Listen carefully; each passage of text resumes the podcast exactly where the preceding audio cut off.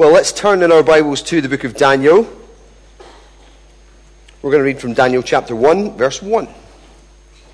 Um, if you're using one of the Pew Bibles, it's uh, page 883. Uh, if you want to know your location in terms of Bible books, you've got Lamentations, which is a smaller book, then you've got Ezekiel, which is a massive book, and then you've got Daniel, and then if you go beyond that, you've got Hosea, you've gone too far. So Daniel 1 is where we're going to read from tonight. And Daniel's a, an interesting book. I'm going to encourage you at the start of this series to uh, read it on your own, uh, to, to read it through a number of times, maybe over this week and next, just a number of times from start to finish. You'll notice that, that that it, that it changes in some respects halfway through. The first six chapters are very much narrative, it's storytelling. The last six chapters um, are, are, what we would call apocalyptic literature. It's, it's more prophetic in its nature. There's, uh, it's, it's rich with symbolism, and you need to t- take time to grasp what is being said in there. So, what we're going to do in our Daniel series is that we're going to deal with the first six chapters, and then we're going to take a break, and Andy's going to uh, preach another short series, and then I'm going to come back after that, and we'll do an, uh, another six in the apocalyptic section of Daniel. So that's, that's the plan, and that's, I hope, uh, a wee teaser for you. You'd enjoy reading it for yourselves in the coming days. Um, but we're going to begin at Daniel 1, uh, chapter 1, and here's what God's word says. In the third year of the reign of Jehoiakim, king of Judah, Nebuchadnezzar, king of Babylon, came to Jerusalem and besieged it. And the Lord delivered Jehoiakim, king of Judah, into his hand, along with some of the articles of the temple of God. These he carried off to the temple of his God in Babylonia and put in the treasure house of his God. Then the king ordered Ashpenaz, chief of his court officials, to bring in some of the Israelites from the royal family and the nobility. Young men without physical defect, handsome, showing aptitude for every kind of learning, well informed, quick to understand, and qualified to serve in the king's palace. He was to teach them the language and literature of the Babylonians the king assigned them a daily amount of food and wine from the king's table. They were to be trained for three years, and after that, they were to enter the king's service. Among these were some from Judah Daniel, Hananiah, Mishael, and Azariah. The chief official gave them new names. To Daniel, the name Belteshazzar. To Hananiah, Shadrach. To Mishael, Meshach. And to Azariah, Abednego. But Daniel resolved not to defile himself with the royal food and wine, and he asked the chief official for permission not to defile himself this way. Now, God had caused the official to show favor and sympathy to Daniel, but the official told Daniel, I am afraid of my lord the king, who has assigned your food and drink. Why should he see you looking worse than the other young men your age? the king would then have my head because of you. Well, Daniel then said to the guard whom the chief official had appointed over Daniel, Hananiah, Mishael, and Azariah, please test your servants for ten days. Give us nothing but vegetables to eat and water to drink. Then compare our appearance with that of the young men who eat the royal food, and treat your servants in accordance with what you see. So he agreed to this and tested them for 10 days. At the end of the 10 days, they looked healthier and better nourished than any of the young men who ate the royal food. So the guard took away their choice food and the wine they were to drink and gave them vegetables instead. To these four young men, God gave knowledge and understanding of all kinds of literature and learning. And Daniel could understand visions and dreams of all kinds. At the end of time, the time set by the king to bring them in, the chief official presented them to Nebuchadnezzar. The king talked with them, and he found none equal to Daniel, Hananiah, Mishael, and Azariah. So they entered the king's service. In every matter of wisdom and understanding about which the king questioned them, he found them ten times better than all the magicians and enchanters in his whole kingdom. And Daniel remained there until the first year of King Cyrus. Amen. This is God's word. Excuse me. Well, whatever the Christian history of our nation uh, uh, in, in the past, of this we can be sure, we live as aliens and strangers in this land.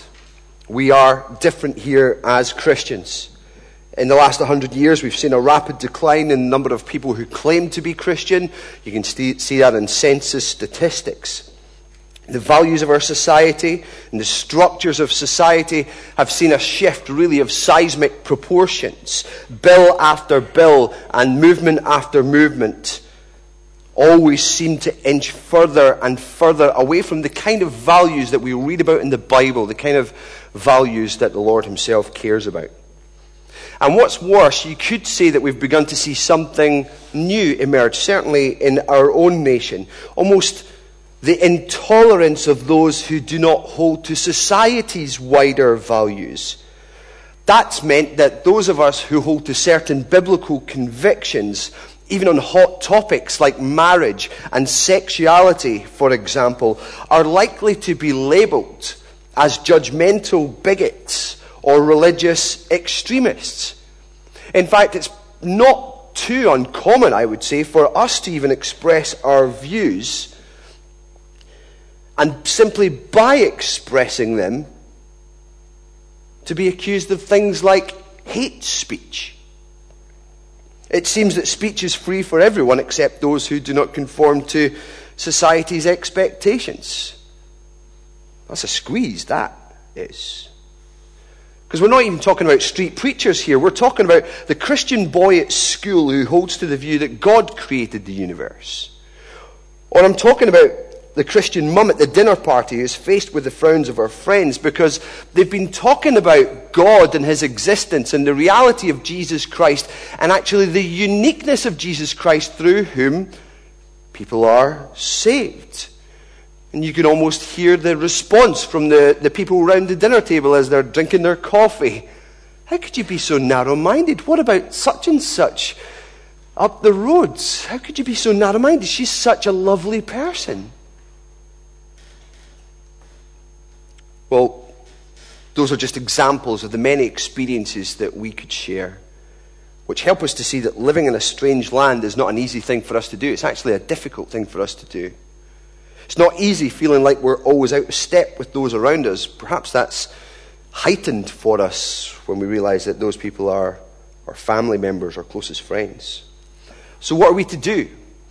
Uh, how are we supposed to live? How does God want us to live? That's a key question.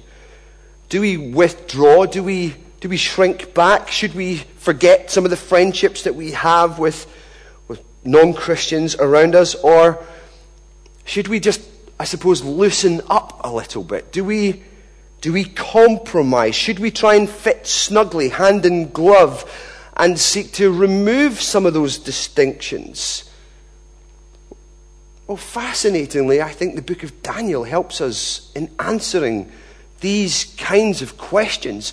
It's amazing to think, for me, as I've studied this book, to see how a book that's written 600 years before Jesus came, that it can speak with such relevance down through the centuries, even to today, to encourage you and me to think about how we not only live for God in a strange land, but to do so with confidence and encouragement and energy and trust and trust.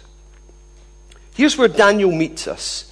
And we're going to get stuck in straight away. The first thing I want us to see from Daniel chapter 1, in the section in verses 1 to 7, there's almost an encouragement here which, which just says to us, when we're asking the question, how do we live in this land when things are difficult? Settle down and don't withdraw. Settle down and don't withdraw. If we think life in Edinburgh is hard, spare a thought for the people of God who at this time were carried into exile. There's a little bit of a history lesson coming up. Stay with me.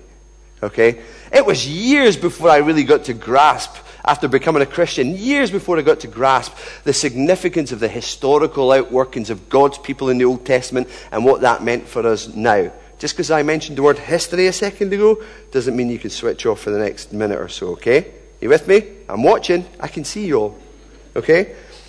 Um, so here's our historical GPS. Verses 1 and 2 locate us in time and history with a guy in particular called Nebuchadnezzar. Nebuchadnezzar was a mighty king in a brutal, in a tyrannical, in a powerful, but a super clever sort of way. From his base in Babylon, which would be nowadays Iraq, he had built an empire so big that you could easily say he ruled the world. Okay? Now, Assyria used to be the big superpower until Nebuchadnezzar squashed it. And he, at this point, when we come to Daniel 1, we read he was on his way down to Egypt to add another super heavyweight title to his collection. This wee nation stood in the way. It was a nation called Judah. Not Israel, no. A hundred years prior to this moment, the nation of Israel had split into two, a northern kingdom and a southern kingdom. And the northern kingdom, uh, uh, decades before this point, had already been ransacked by the Assyrians, and they were all carted off into exile. You with me? Nod your head. Okay, good. That's good. There were lots of heads. now, Nebuchadnezzar then was the one who later, having squashed the Assyrians, was on his way down to squash Egypt, and he came face to face with Judah and Jerusalem as a city, the so called city of God. Now, Nebuchadnezzar took Jerusalem in three stages. Lots of us have maybe heard some of the familiar stories from the Old Testament, particularly the prophets, which talk about no stone being left on top of another. Everything would be flattened, but that doesn't happen till stages two and three of Nebuchadnezzar's conquest. That's like eight and ten years after this point in Daniel 1 1. Are you with me? Nod your head. Good. Okay. But what we have here in Daniel 1 is stage 1, 605 BC. Nebuchadnezzar turns up to Jerusalem with his mighty army. They surround it, encamp themselves all, all around it in terms of a siege. Nebuchadnezzar doesn't have to do a thing. I, I, we don't know if they shot an arrow, what it looked like, who knows. As far as I'm aware, Nebuchadnezzar turned up and he just went, flexed his, flexed his muscles danced his pectoral muscles, and Jehoiakim, the king of Judah, says, Open the gates, come on in. It was as simple as that. Jehoiakim just gave in. He became then what's called a vassal king, which basically means he's a puppet of Nebuchadnezzar. You with me? Good. Nebuchadnezzar then liked to show off. So in verse 2, we read this is what he did. He took two trophies from Jerusalem to Babylon and these were, if you like, symbols of the victory. Even though he'd just gone and flexed his muscles, even though they hadn't killed many people at this point or flattened everything, he was taking people home. He was taking things home as trophies. First of all, articles from the temple of God. He had already taken control of the city of God. That's what he had taken the first thing. The second thing, articles from the temple of God. And did you notice from the text where these were taken and placed? In the treasure house of his God. Now, that was highly symbolic. Not only was Judah and Jerusalem defeated, Judah's God was defeated. Is he powerful? No. How could he be powerful? If he was powerful, he would have rescued Judah, right? No. Not according to the Babylonians. They would be rejoicing at this. Judah's God was defeated. Their God was greater. It was kind of like the, the playground taunt of my dad's bigger than your dad's uh, kind of scenario. The third thing that he took was people from the city of God, and he took them to Babylon. And again, this is symbolic that those who were once rulers were now ruled by Nebuchadnezzar, members of the royal family, members of the nobility, the cream of the crop with them were taken away into captivity. Now, when you stop and think about it, that's a clever tactic. Skim off the cream of the society that you've just invaded. Take the smart and the strong. Harness their talents, make them so Babylonian that they forget their identity and their allegiance to their city and their people and their gods. Then they too can serve the king in his palace. That's what Nebuchadnezzar had planned for these guys in Jerusalem. And who's among them? Daniel and his friends. They would have to live in Babylon. Get that? Babylon. Now, if you were a Jew in that, at that time and you knew your Bible well, you would immediately think back to the Genesis account of the Tower of Babel. People who lived with this willful rejection of God. We don't need a God. We are going to build something epic here as a city, and we're going to build a tower, and people are going to look at us and say, Wow, look at them! Aren't they amazing? It was a place that was synonymous with, with a people who were self, who were full of their own self importance, who did not think they had any need of God. In many respects, that describes Edinburgh, doesn't it? It's the very opposite of the God centered view that God's people should have. So the question then comes up again how on earth are they going to survive? Now, many would like to, in the, in the, book of Daniel, just rush straight to verse 8 of chapter 1, where it talks about don't defile yourself, right? You, you, you belong to God, Daniel. And as you go there, don't defile yourselves. You've got to take your stand quickly. Now, that is an important principle, and we'll get to that shortly, but we mustn't miss the fact that Daniel and his friends actually willingly engage in many different aspects of the culture without seeing the need to object or even excuse themselves. And there's an encouragement in here for us to make sure that we do not see the need to do that necessarily, even in our city and in our time and in the face of the opposition that we feel. Don't withdraw. Verse 4 tells us that they received an education. They go to the University of Babylon. They get a state sponsored education that is by no means merely academic. The whole point of putting them through these studies in Babylonian language and literature was to make them think and act like Babylonians, change their worldview. What do we see later in the text? Daniel passed with flying colours, but that didn't make him a Babylonian. We see also in verse 7, he seemingly accepted this name. Names are important in the Bible, a name change, sorry. Names are important in the Bible. Now, each of these men mentioned in verse 6, the four of them, all have names that contain the name of God in them. But in verse 7, their names are changed to those that have the names of Babylonian gods contained within. Yes, let's, let's rid them of any reminders of their true identity. But Daniel let them call him what they wanted. But again, that didn't make him a Babylonian. So Daniel goes to Babylon and feels the pressure to conform. But that didn't make him retreat. I mean, Daniel may well have been encouraged by a letter from Jeremiah a letter that we read about in Jeremiah chapter 29. We all know that verse, don't we? For I know the plans I have for you, declares the Lord. Now, now we rip it kicking and screaming out of context. Oh, so many times it's ridiculous. But this, this is the true context. You see what it's written to? People in exile. People facing the pressure to conform. This is what the Lord Almighty, the God of Israel, says. This is Jeremiah the prophet writing to these guys in Babylon.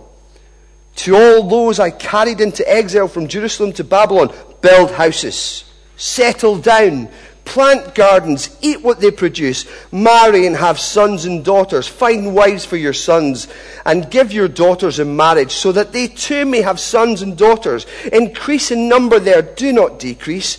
Also seek the peace and prosperity of the city to which I have carried you into exile. Pray to the Lord for it, because if it prospers, you too will prosper. So they're being encouraged from the off. Pray for the good of the city. If it prospers, you prosper. This is what the Lord says, the letter continues. When 70 years are completed for Babylon, I will come to you and fulfill my gracious promise to bring you back. So this is not the end of God's people. For I know the plans I have for you, declares the Lord. Plans to prosper you and not to harm you. Plans to give you hope and a future. Then you will come up, call upon me and come and pray to me, and I will listen to you. You will seek me and find me when you seek me with all your heart. I will be found by you, declares the Lord, and will bring you back from captivity. I will gather you from all the nations and, pla- and places where I have banished you, declares the Lord, and will bring you back to the place from which I carried you into exile. See the encouragement in there? God is at work in this situation. Don't withdraw. Don't start drawing lines all over the place. You, it's okay to engage with the culture around you. It's similar, really, to what we see in the New Testament, the encouragement for us, even as we've seen in 1 Peter in recent months, in verses 16 and 17 of chapter 2. Live as God's people, God's slaves. Show proper respect to everyone. Love the family of believers. Fear God. Honor the king. Nebuchadnezzar's tactics here remind us of the subtle nature of worldly temptations. It can be all too easy to engage with our culture, though, in, in a way that, that means we get seduced by it. That's not right. Or else we can become lax in our stance on biblical doctrines, and when the world views of the world around us clash with our own, well, it exposes what we really think and what we really hold on to. And we might be tempted to relax on some of those things, especially when there is a clash with those that we love and value. But Daniel is an encouragement for us. In the first instance, not to withdraw, but to settle down to go and participate in the world, to serve wholeheartedly, even in places that aren't explicitly Christian, even as Daniel shows us, even in government, anywhere.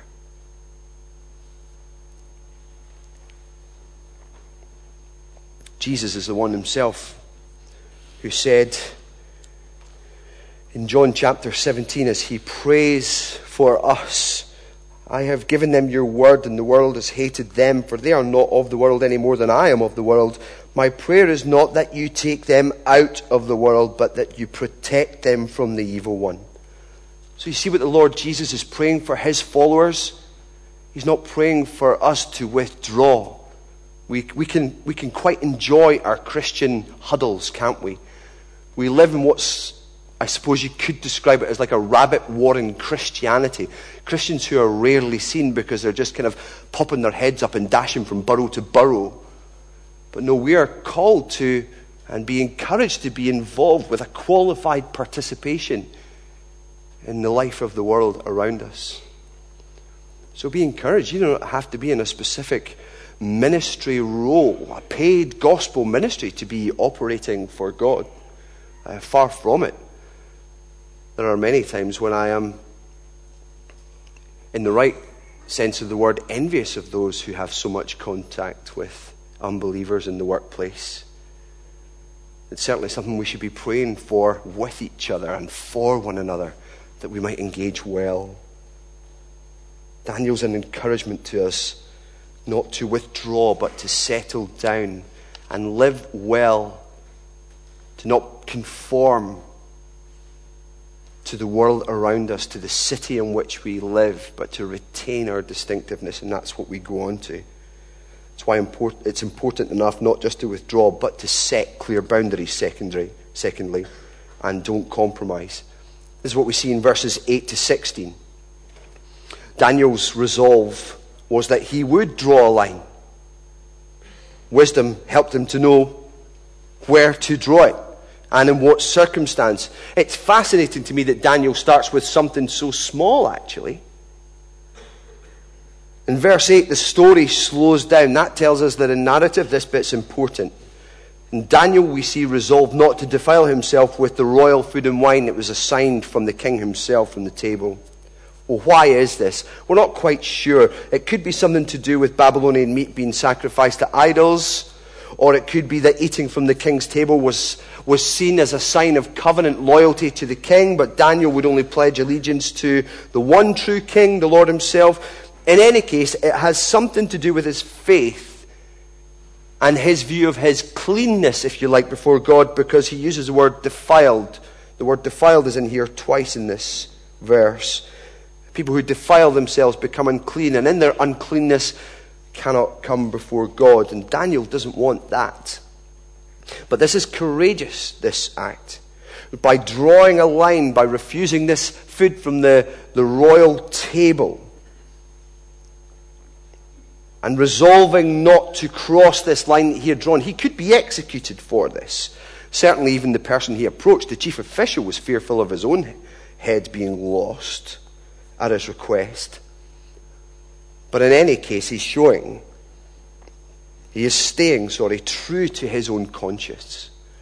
True to his own conscience and true to the very things that he holds as true and important and vital for his relationship with the Lord. And this is important for us as we engage with our own culture. When it comes to relationships and sex and money and occupation, roles, uh, what you'll drink in the pub, whatever it is. I wonder if you've ever considered have I, have I drawn a line anywhere in particular? Is there a line that I will not cross? Have I, by taking what the Bible teaches, drawn a particular boundary somewhere and resolved not to cross it? This is what Daniel resolved. He'd obviously thought about it and made a decision. Then he set his heart on something and he stuck to it. But my fear is that at times too many of us find ourselves in situations where we've never really thought about where we draw the line. We find ourselves almost in the grip of naivety in a situation and having to make decisions on the hop. But we would do well to consider the various realms of our lives, of relationships, what, you know, how, we, how we relate to friends, where we will go with them, what we will do in their company, and so on, or how we will spend our money, how we will spend our time. Have you thought about where are the lines that you have drawn in your Christian life, fully informed by the Bible, of course, not just haphazardly pulled together?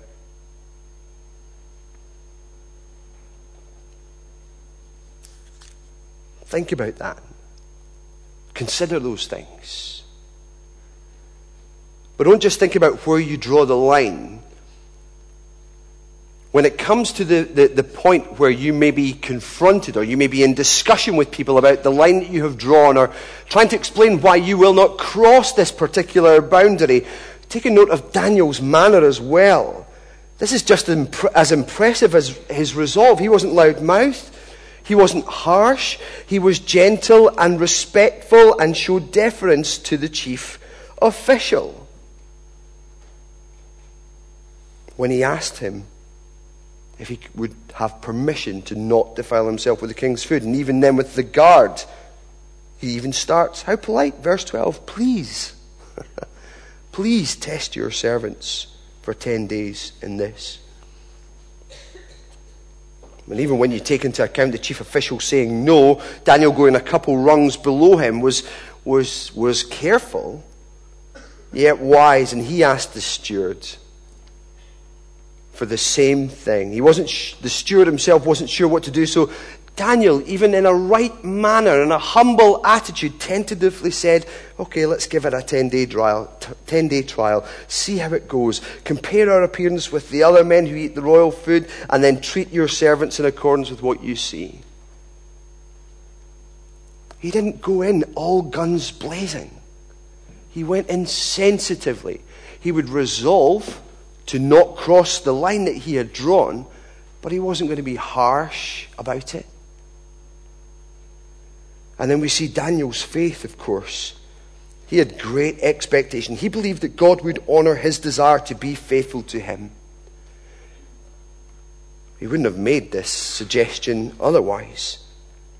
But, friends, in the same way, we must be those who certainly are encouraged not to withdraw, but to settle down, to engage with those in our culture, to be in contact with the world around us, the people around us. But to set boundaries and not to compromise these things. We must not be tempted to compromise when someone or some situation requires us to cross a line we have drawn. We too, like Daniel, must be resolute but we can be gentle and respectful and full of faith in those moments. And what makes Christians distinctive in this world is really this kind of thing it's that they do not conform to the world and its standards, but remain faithful to God. That might mean for the person in the workplace that, that you will not sign off on a trade deal or something like that that might require some compromise, like lying about figures. There are many and varied illustrations that you could use. But once we have drawn this line, we must resolve not to cross it and remain true to the standards we have set. Now, interestingly, the passage ends with faithfulness, with God being faithful to his people and setting them in a place of favor. It's so tempting as we read through this book to view Daniel as the hero in all of these stories.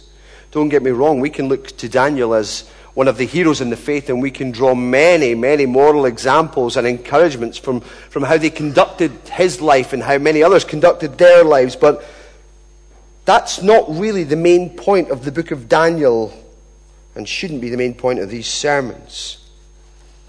Because actually, the main point of this whole passage is to recognize that God is sovereign and we can trust Him. That's what verses 17 to 20 highlight for us. That God is working out His purposes. If we could have the next slide, please in every section of this chapter, what you find is the secret sovereignty of God's at work. And I say secret because many of the players, if you like, in this passage don't actually see it for themselves. But God is behind it all, and God is in all. Three times in the passage we see God giving something. In verse 2, we read, well, we've just read in verse 1 Nebuchadnezzar came king of Babylon, came to Jerusalem and besieged it. Then what do we read? And the Lord delivered Jehoiakim, king of Judah, into his hand. So you see what this is saying? Nebuchadnezzar took, but God gave. That's why we must always view our adverse circumstances, friends, through eyes of faith, not just of plain sense. And in verse 9, God is the one who causes the officials to have favor on Daniel. And in the end, well, we know because of the run of the story that he's the one who made them look healthier and better nourished than those who were having their fill from the king's table. And then in verse 17, the third instance, we see that God gave these men wisdom with the result that at the end of their training, when they stand the test they, take their examination before Nebuchadnezzar. They're not just top of the class, they're ten times better than everybody else. Nebuchadnezzar can't wait to employ these guys in his service. And as we see, Daniel will be there throughout. Why? Is it just because Daniel's resolve and his manner that he didn't withdraw, but he settled down? Is it because, quite simply, he set boundaries and didn't compromise? Well, no, the king didn't know anything about that drawing of the line. It's because God is at work. And in Daniel 1, the losers in the beginning, carried off into captivity, have, by the wonderful twists of God's providence, become the winners. And Nebuchadnezzar still thinks he's in control. Three times God gave, God gave, God gave. Who is in control? The Lord. He is exercising control, authority, and presence. Three distinguishing marks of his sovereignty. He is in control, working out his purposes, implementing his will. He's the authority to do it. He has the power to do all that he says and cannot be overridden. And he has the presence that accompanies that control and that authority, a presence that is manifested either in blessing or in judgment. God is exercising his sovereignty in the lives of these people and in the movement of nations. Now do you start to see who's a real hero in the story of Daniel? Now do you start to see what it is that will really help God's people live in a strange land that is not their own? It's not just by setting boundaries, though that is vital. It's by trusting God and His sovereignty that He is in control. To the extent in this passage that we see in verse 21 what a, another GPS marker. Daniel remained there until the first year of King Cyrus. You, will see this as we go through. That's four kings stroke empires later. Nebuchadnezzar rose and fell. Belshazzar rose and fall, fell. All of the kings will rise and fall. Who remains? Daniel. Why? because God is in control. And as he promised in Jeremiah 29, in, in his letter to the exiles, I'm going to bring you back. Because I'm faithful to my promises to preserve a Messiah king from the people of God who will redeem his people, and not only his people, but people from every nation, tribe, language, and tongue. God is at work. God is in control. So, what difference then does it make? Does the sovereignty of God make in our lives as we live as aliens and strangers in this world? In the face of church decline, in the face of mockery, in the face of abuse in the classroom for holding to certain views on, on creation or in society around the dinner table when we hold to certain views on human sexuality and what marriage is and isn't and the like? What difference does the sovereignty of God make in our lives when we see bill after bill and movement after movement being pushed through Parliament with overwhelming majorities?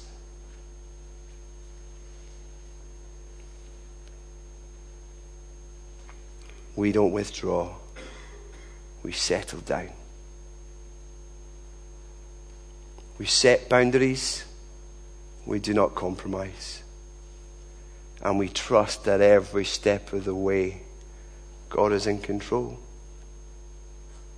God is in control.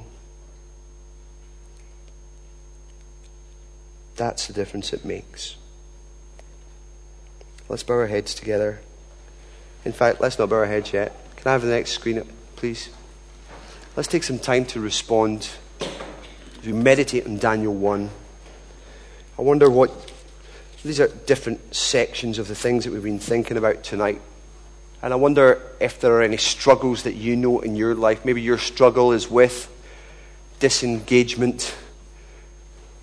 Why don't you meditate on these words from John 17 of Jesus' prayer? Not that he would we would be taken out of the world but protected in the world. Maybe you're maybe you struggle to engage with people in our society and build relationship with non-Christians as God expects you to in order to live a healthy witness for him.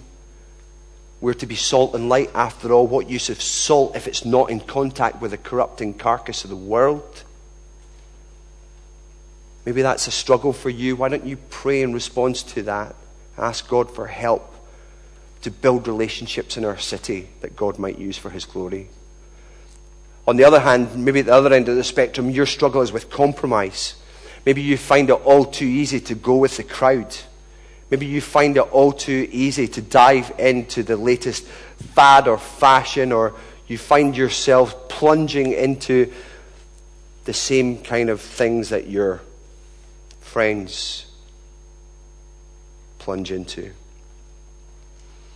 Maybe you would spend time thinking about Romans 12, where we are urged, in view of God's mercy, to offer our bodies as living sacrifices, holy and pleasing to Him and to hear the words, Do not conform any longer to the pattern of this world, but be transformed by the renewing of your mind. Maybe you struggle to know at times where to draw the line.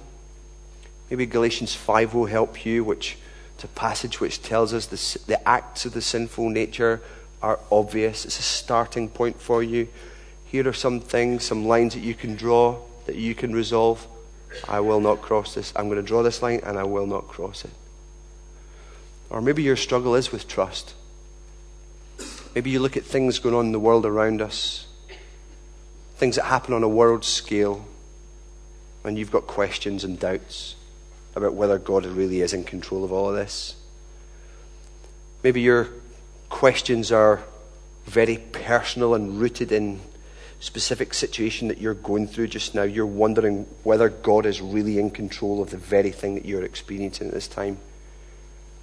Maybe Proverbs 3 would help. Trust in the Lord with all your heart and lean not on your own understanding. We'll take a few minutes to respond in quietness. Let's pray.